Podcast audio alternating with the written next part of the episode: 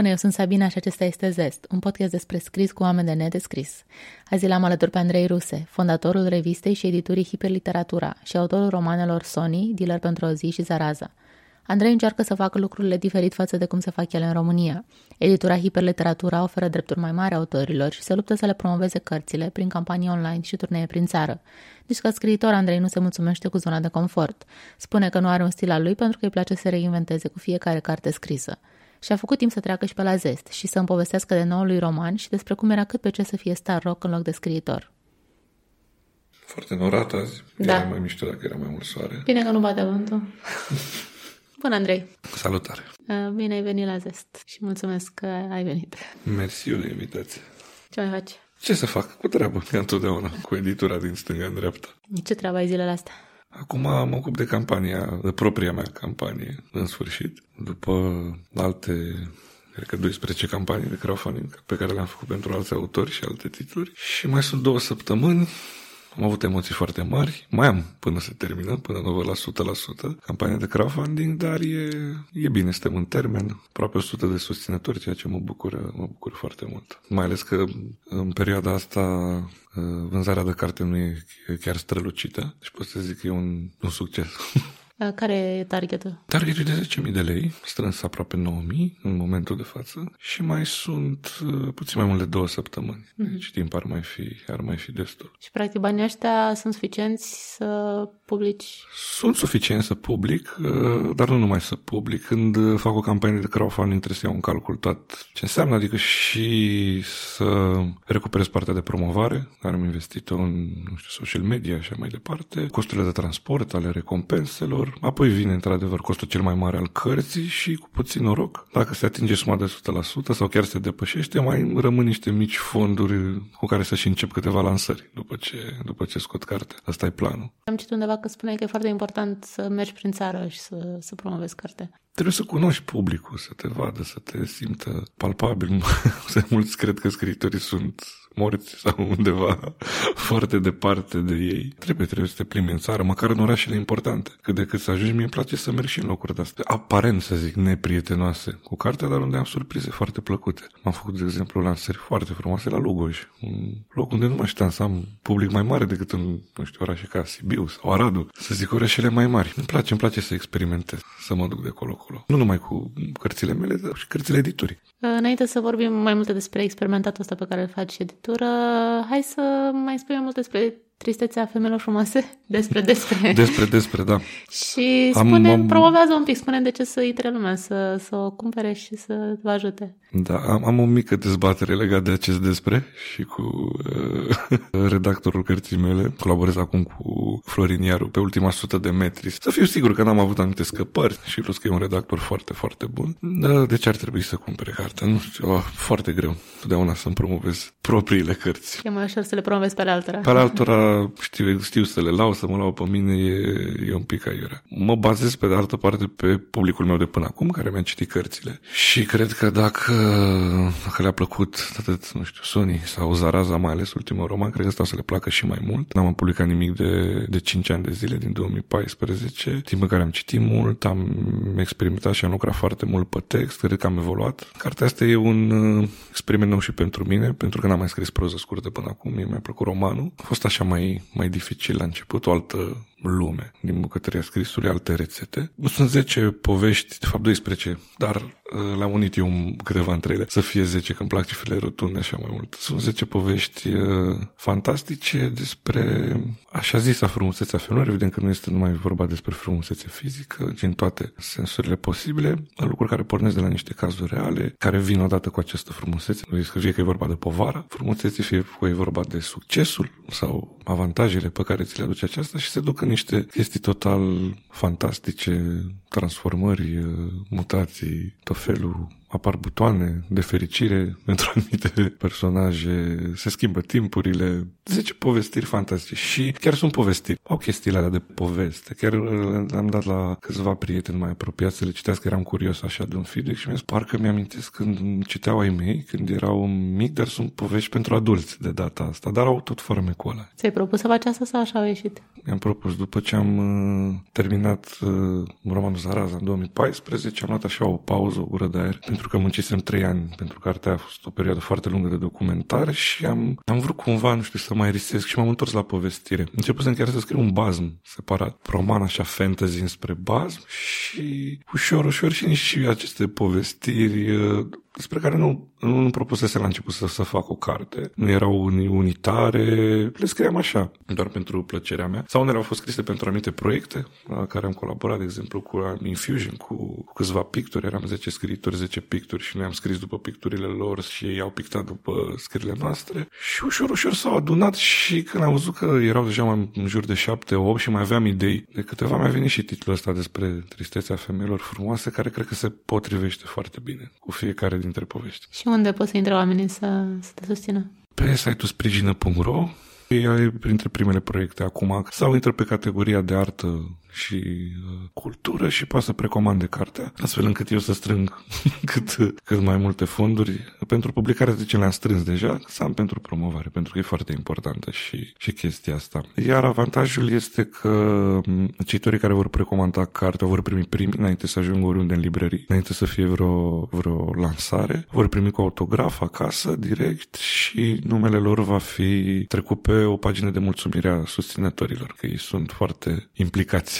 în mm. tot uh, proiectul cărții și mai sunt și alte recompense dacă univor poate să ia la pachet toate cărțile, toate romanele de la editura Hiperliteratura cu o reducere mare în cadrul acestei campanii și mai sunt și pachete de câte 5 cărți pentru prietenii lor dacă vor să facă cadouri, cum fiecare și alege ce crede că îi se potrivește mai bine. Toate romanele? Câte aveți? Păi avem Casa din strada Sirenelor, al Octavian Iansovianu, care de care a mers foarte, foarte bine, foarte apreciată. Ne apropiem de epuizarea celui de-al doilea tiraj al ei, ceea ce în România e extraordinar. Avem rezidenți în Casa Vistul, al lui Radu Aldulescu, între cei mai buni prozatori contemporani, din punctul meu de vedere, uh, și nu numai al meu, și de critică și de public, uh, apreciată de potrivă. Mai avem un uh, debut în roman, deși scriitorul este foarte experimentat, în poezie Adrian Pârvu, cu sângele apă nu se face. Astea ar fi cele trei cărți la care se adaugă și, și a mea. Asta e colecția de proză.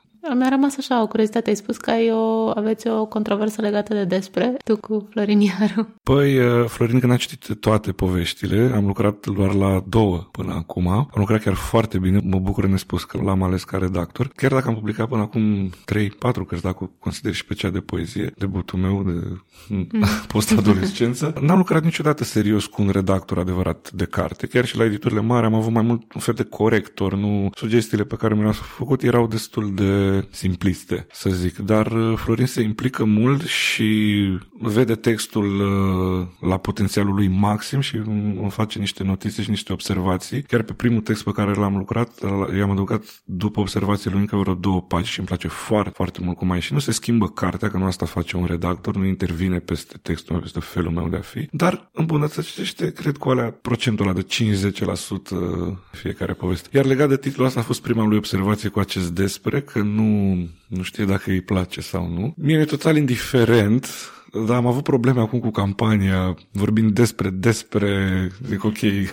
Te împiedici un pic. Nu ne împiedicăm un pic, dar aștept să-mi zică Florin după ce citește toată cartea, dacă și el consideră că e ca să renunțăm și să-mi dea câteva argumente solide. oricum deja l-am pe ăsta și vedem dacă va rămâne doar tristețea femeilor frumoase. Toți autorii de la hiperliteratura lucrează cu redactori? Nu. Sau cu un redactor? Nu? Nu. Nu a fost cazul, cel puțin la partea de beletristică, mă refer aici mai mult la Octavian Soviani când a trimis manuscrisul la casa, casa din strada Sirenelor. Am avut o singură notă, zic, finalul ar poate ar putea fi uh, un pic mai dezvoltat, dar în rest este impecabil. Adică noi avem și autori destul de experimentați în vârstă, nu mai sunt la început, nu știu dacă câtă nevoie mai au. Nu știu cât ar vrea să lucreze, cu cât de dispuși și de deschiși sunt pentru chestia asta. Dar uh, am lucrat foarte mult, de exemplu, cu Nelu Stratonu pentru proiectul Istoria Rocului Românesc. Foarte mult pot să spun că acolo am fost eu redactor. Contribuția mea cred că a fost foarte mare, undeva probabil la 30-40%.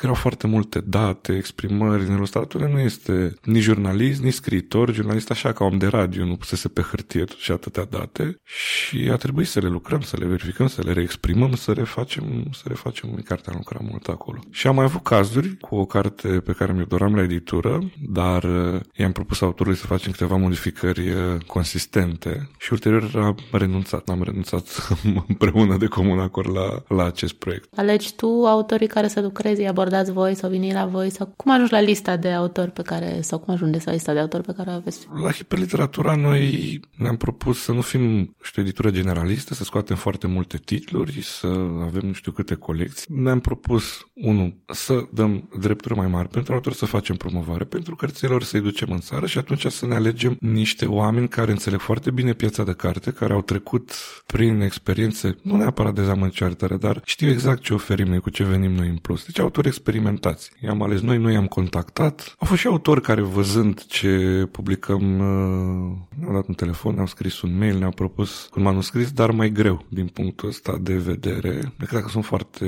recunoscuți sau îi apreciem noi sau sunt deja pe lista noastră. Noi avem o listă așa secretă pe care noi o împărțim și mai invităm din când în când câte un autor. Ne dorim să colaborăm în primul rând cu autori care au avut succes. Atât calitativ cât și, cât și cantitativ, dacă se poate. Dar nu ăsta este criteriul neapărat, ci calitatea. Că nu e și de datoria noastră, editurii, să vedem ce s-a greșit până atunci la alte edituri sau în alte campanii și ce putem face noi. Apropo de calitate, pentru tine ce înseamnă ca o carte să fie bună sau un text să fie scris bine?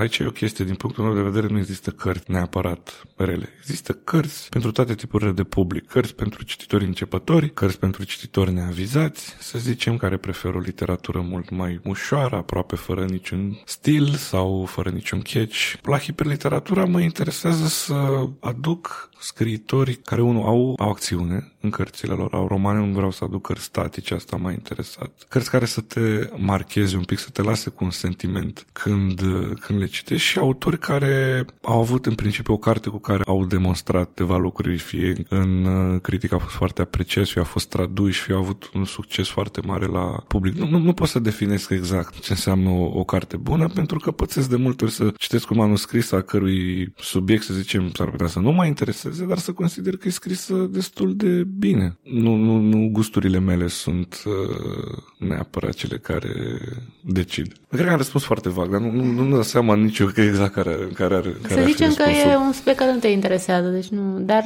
ai spus că e scrisă bine. Cum recunoști o scriitură bună? Sau care ar fi niște probleme ale unei scriituri mai puțin bune? Mi-e mai ușor, știi, să, să definez când se vede că prozator tânăr, dar când spun tânăr nu mă refer neapărat la vârsta lui, poate s-a apucat mai târziu și nu are experiența necesară, nu-și ține în frâu povestea, nu-și ține în frâu personajele, nu reușește să-i dea liniaritatea de care are nevoie sau să pierde firul epic de-a lungul capitolelor, de-a lungul povestirilor, are greșeli foarte mari de exprimare, dialogurile nu sunt realiste, dar aici pot să-mi dau seama imediat din două, trei paragrafe dintr-un manuscris. Iar când văd un manuscris bun, e un manuscris care curge și imediat te teleportează într-o lume a acelui autor fără să te mai oprești să îți dai seama că ai o convenție și că citești un text, niște în imaginația ta. Poate asta e o carte bună. Tu când ai început să scrii? Da. Și de ce?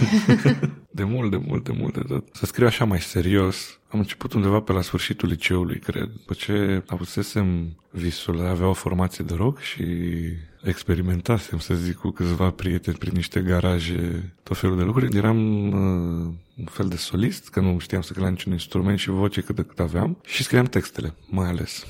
Și cum toți formațiile astea pe care le-am avut sau, sau formația pe care am avut-o s-a suferit modificări de, de personal și așa mai departe, n-a avut niciun succes, n-a avut niciun concert, am abandonat ideea asta de muncă în echipă și am început să scriu poezii și povestiri. N-a durat mult, deja pe la 18-19 ani să ajung pe la primele cenacluri, mai întâi online, era un site foarte popular atunci, poezie.ro acolo, nu excelent, cei drept, dar am găsit acolo câțiva pasionați care au rămas bun prieteni și acum și au ajuns și ei scriitori uh, interesanți. Am ajuns pe la Cenacluri, l-am cunoscut pe Marin Mincu, un mare, mare profesor și poet de altfel, care a avut așa un rol în îndrumarea mea, mai ales atunci tânără și am, am debutat cu poezie la 20-21 de ani uh, imediat. Iar apoi M-am dus spre roman, m-am îndrăgostit iremediabil de roman. Nu a fost în intenția mea să devin, cred, scriitor. Nu. Scriitor m-am simțit abia după ce am publicat cel mai recent roman al meu, Zarasa. Până atunci m-am simțit așa un băiat care e pasionat de treaba asta, dar să vedem dacă și are vreo legătură.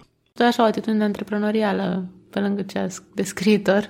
Adică mi se pare că cum ai dezvoltat hiperliteratura și ce faci acum cu editura și cum încerci să inovezi în domeniul ăsta la noi, să faci lucrurile un pic diferit față de cum le fac alte edituri. Nu știu dacă inovezi, dacă stai cuvântul. Or, clar încerc să fac lucrurile diferit pentru că m-am lovit de foarte multe probleme din partea, mai ales din partea editorilor, adică te aștept să fie probleme cu publicul, cu promovarea, cu librăriile chiar, dar cele mai mari probleme de fapt sunt în editori de acolo pornesc, felul în care sunt tratați autorii români, felul în care am fost tratat și eu și știu unde e nevoie să, să insist cu un anumit autor. Fiecare autor e diferit, lucrurile la noi se fac destul de standard, contractele sunt standard, eu nu, nu cred în chestiile astea standard. Eu am o, în primul rând mi-am dorit să, desch- să am editor unde să am o relație foarte apropiată cu autorii mei. Și eu, de exemplu, cât am fost, nu știu, dau un exemplu la Polirom, cred că odată la 2 ani primeam un telefon de la editorul meu, în general dacă era o problemă. Bine, asta nu înseamnă că dacă sunt la editură nu trebuie să avem o relație profesională și trebuie să fim prieteni. Nu, nu neapărat, dar totuși. La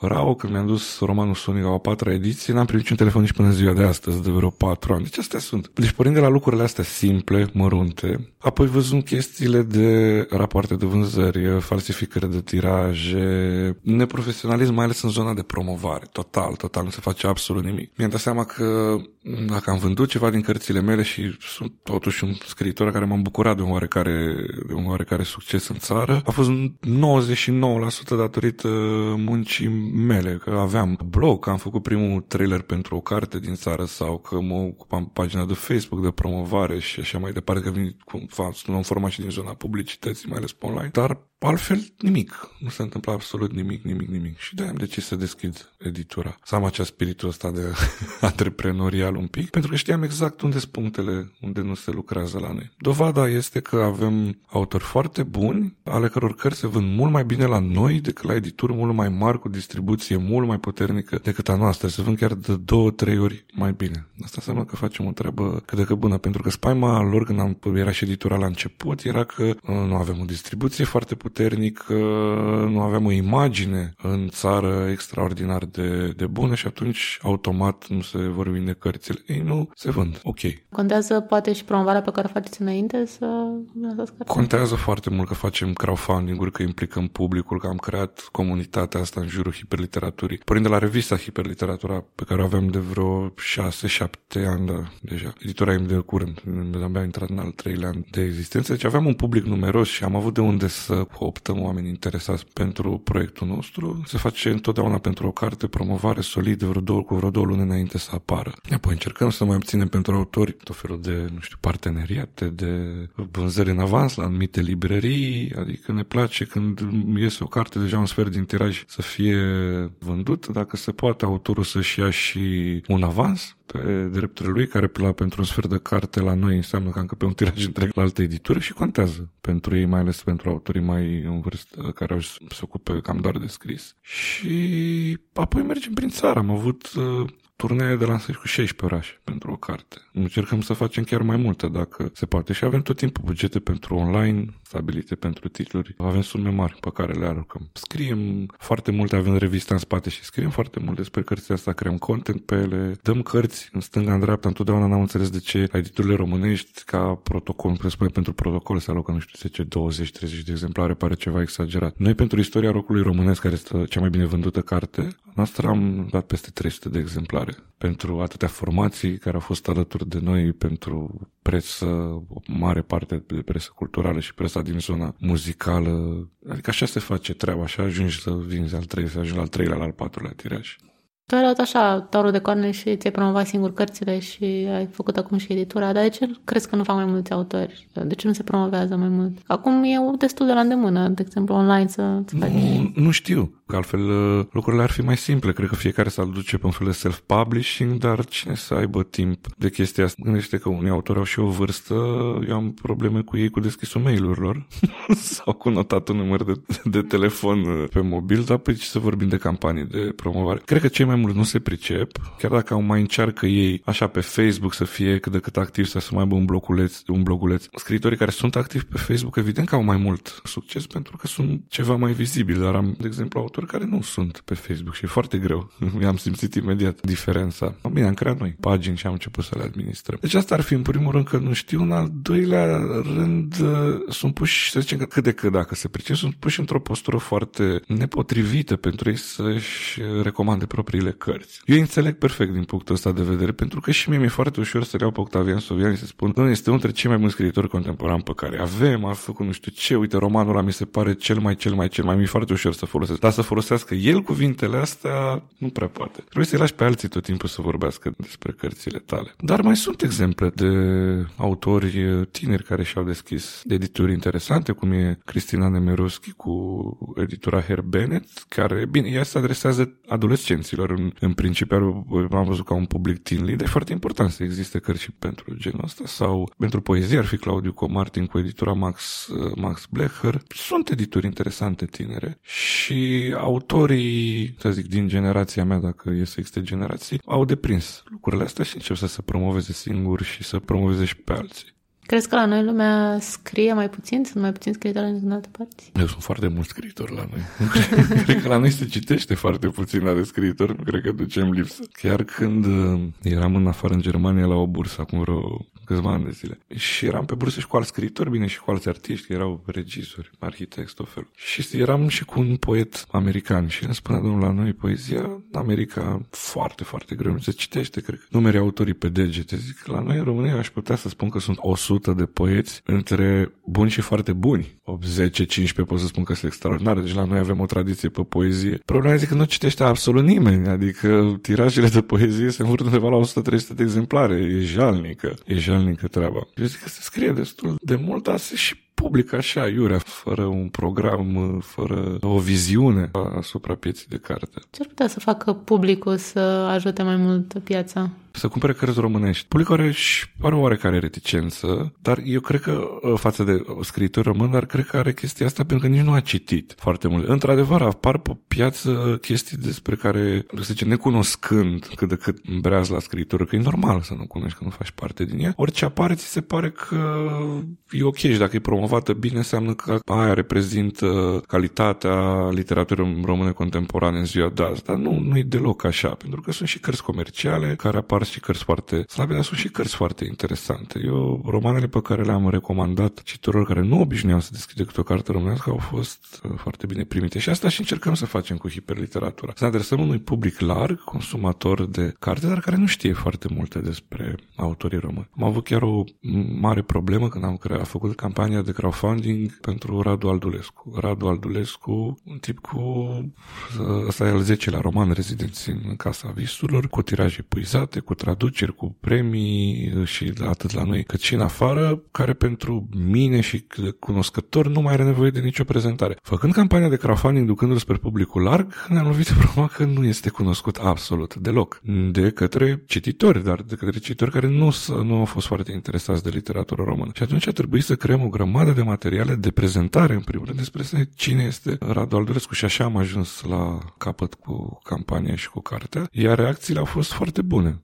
nu am știut de cărțile lui, am asta e prima pe care am citit-o, dar acum o să le citim și pe celelalte, pentru că ne-a plăcut foarte mult. Spunea undeva că oamenii ar face o favoare, nu vă, în general ar face o favoare scriitorilor dacă ar cumpăra de la edituri și nu din alte părți, dacă ar cumpăra direct de la edituri. Poți să-mi explici un pic uh, care e procesul și de ce? Când am deschis editora, chiar am scris un editorial, vreo patru puncte, în care explicam ce și cum poate fi ajutată cât de cât literatura română și sugeram pentru public să achiziționeze cărțile fie de la lansări, fie de la edituri, chiar dacă uneori nu au aceleași oferte ca la librării anticariate și așa mai departe, chiar dacă e cu 5 lei sau chiar cu 10 lei, să zicem, mai scumpă, pentru că librările, eu n-am nimic cu librările, ele sunt uh, în partea distribuției din lumea asta și depinde foarte, foarte mult de ei, dar uh, totuși procentele lor sunt foarte mari mari. 40-50 uneori chiar depășesc uh, suma asta la sută. Și atunci noi am spus, dacă vreți să luați cărți de la hiperliteratura, noi avem magazinul nostru propriu și evident că recomandăm să faceți asta și cu alte edituri. De ce? Aia 50% din prețul cărții, evident că vor intra la noi și vor fi reinvestiți în promovare, în drepturi de autor și așa mai departe. Noi evident când publicăm o carte avem și planul ăsta că 40-50% din preț nu va ajunge la noi și e normal pe de o parte, dar am încurajăm totuși să să se ducă direct la, direct la sursă. Și mai facem și noi campanii pentru asta de mâne, de mânele cărți cu autograf sau cu pagini din manuscris, tocmai ca să le ia de la noi. Și e foarte important să se ducă la lansări, eu insist pe chestia asta. Din păcate sunt foarte multe zone în țară unde lumea nu pare acest obicei de a se duce la, la lansările de carte. Iar asta e cel mai important, pentru că așa se, sus, și se și susține turneul de lansare al unei cărți și acolo se dau, se vând exemplare și e foarte bine să cunoști autorul și autorul să vadă publicul, pentru că mâhnirea cred că cea mai mare a scritură este când se duc la lansări cu 10-15 oameni, nu zic, poate oamenii sunt ok, sunt extraordinari, dar tot timpul ai senzația asta de sălgolicioase, de neatenție, a publicului, fie cu tine personal ca scriitor, fie în general cu scriitorii români. Ce plan de dezvoltare aveți cu hiperliteratura? Se modifică de la un an la altul planurile de dezvoltare. Deocamdată planul este să supraviețuim și să ne ținem de cuvânt cu tot ceea ce am promis. Adică transparență. Bine, la transparență nu e să pune problema, dar cu plata autorilor de, cu procente de 20 sau chiar și peste 20% și să-i plătim la timp, pentru că mai avem probleme, întârzieri, uite, luni lunile astea nu merge strălucit. Vreau în fiecare an să aducem cât un autor nou, nou în sensul de nou pentru, pentru noi, pentru hiperliteratura, dar foarte cunoscut și vom, pe viitor vom încerca să mergem și către autori mai tineri, dar uh, talentați. Vrem să ne dezvoltăm pe partea de beletristică, asta îmi doresc eu foarte multe colecția care mă atrage cel mai mult, și pe, dar și pe zona de istorie. Am avut istoria rocului românesc sau biografia Danei Marihuana, unde am vorbit despre hip-hop din anii 90 sau cartea lui Hosulongin cu oamenii mari care au făcut România mare. Și beletristică și istorie. Mai mult nu. Nu cred că, nici nu cred că ne pricepem la, la mai mult, vreau să fim o editură de nișă. Și tu, cu toate activitățile astea, mai ai timp să scrii? Simți? Adică... Simt, simt.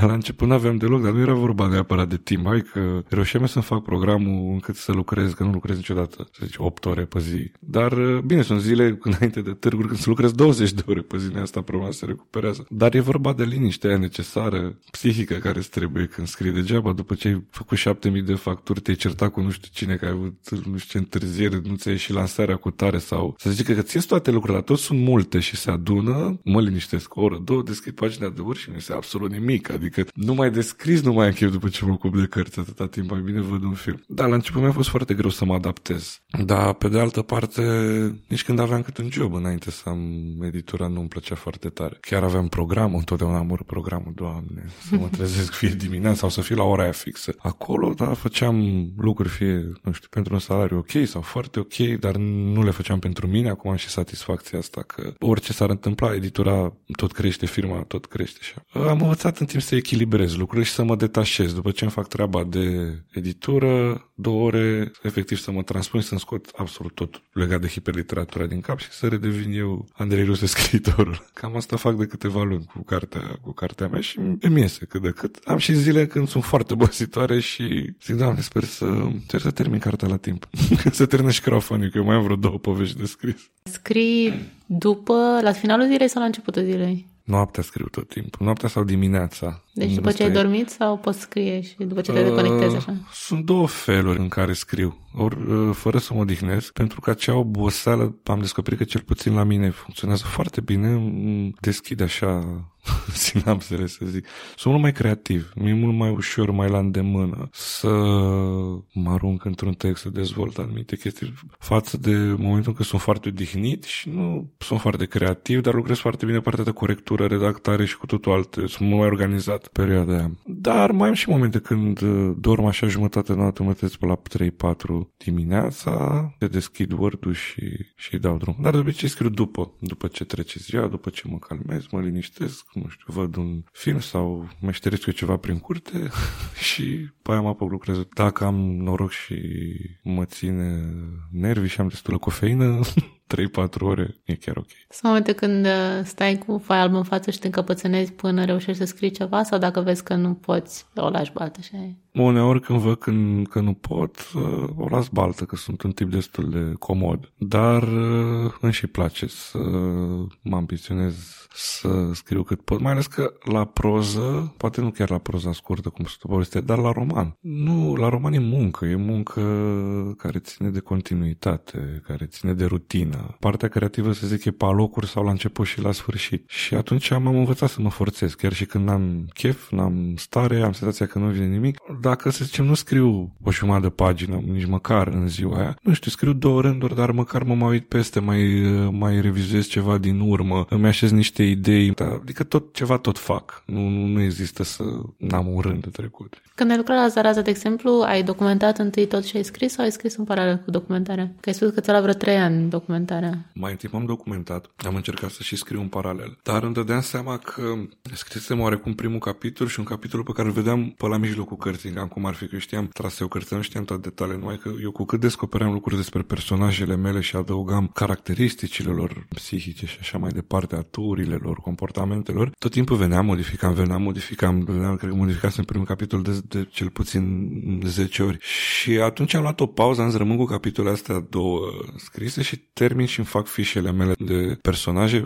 Aici a fost faza când personajele nu erau fictive, ele chiar au existat. Am fost Ionel Fermic, Ion Pribeagu și atât și atât apare și Mirceliade sau Maria Tănase. Și aveam o cutie imensă cu dosare cu personaje. Am ajuns și la cutia lui Cristian Vasile, unde am găsit ultimele lui scrisori sau cartea lui de muncă. Și am dat toate chestiile astea și mi-am dat seama, cred că documentarea mea e cel puțin la 90%. Dacă mai găsesc ceva, nu are cum să schimbe oricum traseu. Cărții m-am apucat de scris, iar cartea am scris-o în 3 luni. 3 luni, noaptea. Repede. Da, aparent repede, dar 3 luni scris zilnic, cred că 4-5 ore pe zi, în fiecare noapte de la 3 dimineața sau 4 până pe la 8-8 jumate maxim. După, după aia mă culcam. Nici n-am ieșit din casă în perioada aia, deci a fost ceva. La un moment dat, după vreo două luni, știu că am luat o pauză și am stres un pic să iau o gură de aer și deja când am văzut mașini pe stradă, eu fiind de două luni cu capul interbelic, mi s-a părut așa, aveam, aveam ușor anxietate, agorafobie, era ciudat. Descrisul nu e mult, dar îți trebuie liniștea să scrii și să ai proiectul tot în, în minte. Și după aia mai trebuie să și treci prin el încă o dată, să mai editezi, să mai... La mine tot timpul scrisul e jumătate-jumătate, niciodată nu, nu mă așez și doar scriu. Scriu un pic, după care când îmi dau seama că am obosit, mă mai uit peste în spate sau invers, nu am eu inspirație, nu vine mie, eu mă apuc să mă uit să redit. Adică lucrurile astea se lucrează în paralel. La mine niciodată n-a fost bucata de scris, apoi după bucata de redactat, editat. E într-adevăr sănătos, zic, după ce ai terminat o carte, să-i lași un pic de timp, să stea ca să te detașezi de să te mai uiți atunci, atunci după. Eu recunosc că eu mă cam grăbesc când termin o carte să o public. Așa am pățit cam de fiecare dată și mi-am dat seama că nu pot să scap de, de chestia asta, că la mine de cartea gata trebuie să iasă, n-am răbdare. Și atunci, uite, e bine să lucrezi cu un redactor care vede lucrurile pe care poate le-ai fi văzut și tu, oricum peste vreo două, trei luni. Cum îți alegi uh, poveștile pe care le zici sau subiectele pe care le abordezi? Cred că depinde de ce simt eu la momentul respectiv. Că atunci când am scris primul meu roman Sony, el a fost mai mult teenage, un fel de carpe diem, mai modern, așa. Asta simțeam eu atunci că trebuie să scriu. De, nu l-aș scrie acum, în niciun caz. Asta am făcut la 20 ceva de ani. La fel, la Zaraza, găsind povestea lui Cristian Vasile și a personajelor de care ziceam mai devreme și lumea lor, redescoperind interbelicul, văzând apoi ce s-a întâmplat când a venit comunism, știam asta, dar dezvoltând foarte mult, chiar documentându-mă intens, am zis, am avut așa nevoie să, să spun povestea asta. A venit de la sine, am simțit-o. Am simțit-o din prima seară când am început să mă documentez. Eu cred că o să scriu chestia asta. Pentru că sunt foarte multe romane pe care le încep, care au, nu știu, idei interesante, situații intrigante, dar pe care le abandonez și după ce scriu jumătate din ele. Pentru că nu au feeling-ul ăla pe care să-l, să-l simt eu, că asta pot să fac în momentul ăsta, asta trebuie să zic. Chiar și cu tristețea femeilor frumoase. A fost, a fost foarte mult timp până să mă deci că asta va fi cartea pe care chiar o voi uh, finaliza și chiar o voi, o voi publica. Mult timp poveștile astea au stat așa, fără să cred nici eu în ele. Citindu-le mi-au plăcut și am zis, ok, e timpul, e, e timpul pentru, pentru ele. Deci depinde doar de feeling-ul meu de, hmm. de moment. Câte romane începute și abandonate Foarte multe. Păi numai acum am vreo trei care stau în drafturi. și crezi că o să te mai puși de ele? Aștept să vină feeling Eu sper, eu sper, pentru că sunt chiar, eu zic așa, interesante. Mai am și alte idei de romane pe care îmi zac în cap și de pe la 20 de ani și mă gândesc că nu o să-mi vină mie multe, multe, multe idei tot timpul și atunci sigur o să definitivez unul, unul, unul dintre proiectele astea. Îmi doresc să am timp uh, acum după ce public despre tristețea femeilor frumoase, după ce facem ceva turneu de promovare și mă plimb un pic să am timp să mă apuc din unele dintre cărțile pe care le-am lăsat așa în paragină în, în ultima perioadă. Da, te-aș întreba ce autor român ai recomandat, dar ai recomandat deja. Ai spus I-am că... recomandat pe cei de la editura mea. Poți să Ai mai sp- recomand și alții. Da. Ai spus um, un pic mai devreme, le oamenii care nu sunt așa familiarizați cu, cu autorii români, le-ai recomandat câțiva care, care au avut un impact uh, pozitiv. Vă recomand tot timpul uh, Viața lui Costas Venetis, al lui Octavian Soviani. Mi se pare cartea cu care cineva care nu e familiarizat cu literatura română o să fie plăcut, surprins sau plăcut chiar șocat, pentru că e un scriitor foarte, foarte bun, iar acela e un roman de aventuri foarte dark așa. Sau le recomand o carte care se găsește și free acum pe internet, a unui bun prieten al meu care din păcate nu mai este printre noi, George Vasiliev și romanul Viseptol. Se găsește PDF pe net, e o carte așa mai hardcore, foarte punkish, foarte... Da, nu respectă nicio regulă, nu se întâmplă nimic bine și George a fost un personaj aparte. El în sine, dar mai ales pentru tineri care le plac cărțile alea mai... ca care sparg mintea, să zic așa, știi? Care n-au niciun fundament real și nicio... și se pot duce în toate lumele posibile. Dar mai recomand tot timpul pe Marin Malaicu Hondrari cu orice carte, orice roman de-a lui Apropierea sau Războiul Mondial al Fumătorilor. Radu Aldulescu, dar Radu Aldulescu nu, nu, nu, totuși nu recomand pentru cei care nu sunt familiarizați. E o literatură mai grea, seamănă așa cu filmele românești care nu sunt de public, știi? Cu cadre lungi, mm-hmm. foarte apăsătoare, Uh, Dacă ar fi să poți să ai o discuție, să stai la o cafea sau la o bere cu orice scriitor din toate timpurile, pe cine... Nu sunt atât de... Pot să stau așa la o masă mai mare. Poți să stai la o masă mai mare, da. mai mulți. Vai, nu știu, sunt foarte mulți. Bine, asta cu cei care sunt în viață acum, cu Irvin Welsh sau cu Palahniuk sau cu Sorokin. Mi-ar plăcea asta cu, cu Harry Miller, cu Marquez, a, mi-ar plăcea foarte tare. Sau și cu clasicii ruși. O, alea, dar ar fi niște nopți Are interesante. Și ceva pe cinste acolo. da, nu știu dacă ne ajunge o noapte. Și tu ți-ar plăcea să vorbești cu ei? Să-i întrebi sau să le spui? În niciun caz despre cărți și literatură, orice altceva. Mi-ar plăcea să-i cunosc pe ei, exact, să, să văd felul lor. Uite, Tolstoi mi se pare un personaj care chiar asta foarte mult de vorbe, atât de complex că mă și spăimântă. Dar dacă ar fi să aleg, zici că n-aș sta de vorbă cu un scriitor. Nu? Nu, dacă ar fi să aleg orice persoană din lume, aș alege să stau de vorbă cu Charlie Chaplin. Acolo personaj complex. Da. De ce Charlie Chaplin? Am eu un atașament, să zic, față de el. Mi se pare artistul complet. Și inovator, și cu umor, și cu mesaj, și cu o doză de curaj dementă. Aș și suferit aiurea sau mai puțin aiurea pentru lucrurile pe care le-a făcut. Sigur, e un tip care nu m-aș plictisi, cred că dacă am stat și o lună. e, mai am așa o senzație că e genul de om care ar fi prietenul meu foarte bun. Tu ce ai făcut de-a lungul timpului să-ți îmbunătățești stilul și scritura?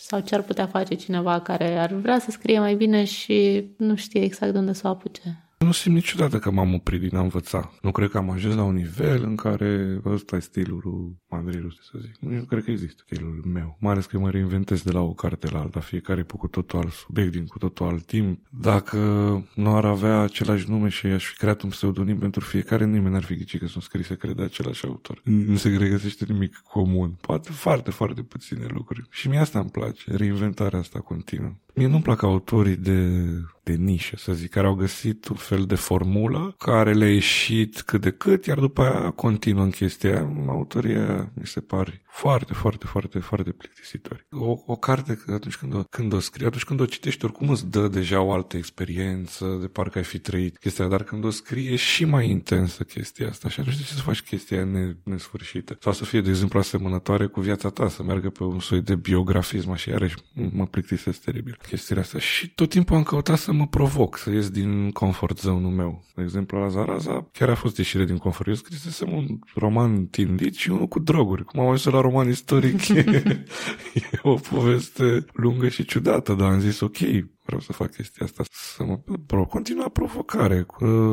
Tot timpul mă consult cu oameni foarte exigenți. Asta o fac de când mă știu, m-am obișnuit de la cenacul. Nu sunt genul de autor, văd că sunt foarte mulți care fac chestia asta, care să alerge după laude. Apreciez laudele când sunt, apreciez opiniile pozitive, dar dacă mă interesează, mă interesează părerea a 3, 4, să zicem, scriitori sau amici care știu că mă desfințează, dau cum dezbământ și de acolo am de învățat, de acolo chiar văd anumite chestii. Cam, cam asta. Și scrisul e un exercițiu care trebuie să fie continuu. Dacă am îmbunătățit ceva la scrisul meu de la fiecare carte la alta este pentru că am zeci și zeci și zeci de pagini scrise. Chiar dacă n-au văzut și nu vor vedea niciodată lumina unei hârtii uh, fizice sau, bine, format nu contează.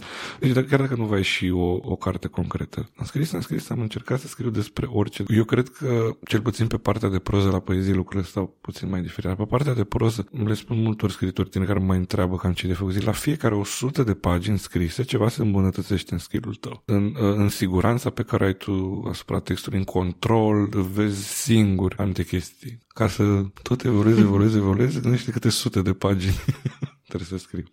Tu de ce scrii? E nevoie sau ce te motivează să scrii? E felul în care mă exprim eu cel mai bine, creativ și artistic. Asta, asta e forma pe care am găsit-o eu. Poate dacă mi-ar fi și cu muzica, era pe partea muzicală, dar asta am găsit-o și mă împlinește. N-am fost niciodată unul care să se mulțumească cu chestiile astea oarecum simple, sociale, o relație, un job stabil, o carieră, o... că le-am înțeles, mi-au plăcut, după unele am, aler- am alergat în tip, dar nu mi-au dat niciodată împlinirea, o împlinire profundă, spirituală sau chiar mai departe atunci. Și atunci arta în general îmi, îmi, aduce, îmi aduce chestia asta, iar scrisul cu atât mai mult. Când am perioade în care nu scriu, mult timp că mi se întâmplă. Nu, nu găsesc, nu, ori, ori nu am la ce să scriu, că nu găsesc eu un subiect al meu, ori alerg din stânga-dreapta și uit și încerc să mă relaxez cu alte chestii. După luni de zile în care nu scriu, nu mă simt deloc, deloc bine și nu-mi dau seama de ce. Niciodată nu dau seama de ce. Apoi, din întâmplare, reiau eu o poveste, o chestie, mă secătuiește scrisul ce dar când o termin sau sunt oricum după ce am scris două, trei pagini, am o energie pe care, nu știu, mulți oameni cred că se duc la terapeut sau fac o grămadă de alte chestii ca să-și ia genul ăsta de energie. Păi e o terapie scrisul. Da. Pentru e, mine, cel puțin, este clar o terapie. E și o terapie, categoric. Îți verși acolo toate chestiile și pozitive și negative. Eu am văzut pe propria mea piele cum anumite obsesii pe care le aveam sau idei angoase odată scrise, dar bine dezvoltate așa de le-am, chiar le-am scos, mi-au dispărut complet. E important după partea asta de terapeutică, când e vorba de scris mai serios, mai intervin, știi, și alte, și alte chestii. O întrebare să mai pun și te las după aia să mergi să termin povestirile sau nu știu. Ai spus că mai ai un pic și trebuie, se termină campania și trebuie să termin povestirile. Să zicem că ai putea să pui la, ai la dispoziție la universitate, universitate, la universitate, un billboard mare pe care poți să scrii ce vrei tu, un panou publicitar. Ce ai scrie pe el? Sau la Victoriei, o intersecție. Da, am înțeles. La... Care îți place ție mai mult? La roman. La roman, punem. Pe ase. Te gândești la, nu știu ce, aș pune să la un citat, la o chestie verbală exprimată. Poți să pui știi? ce vrei tu pe el. Poți să îți promovezi cartea, poți să dai o Ca maximă, fi, poți să... Așa ar fi foarte simplu. E clar că aș face reclamă la editura mea. Asta ar fi pe primele locuri. Nu la cartea mea, n-aș, n-aș face chestia asta. Uh, la rom. Aș face mai la metrou.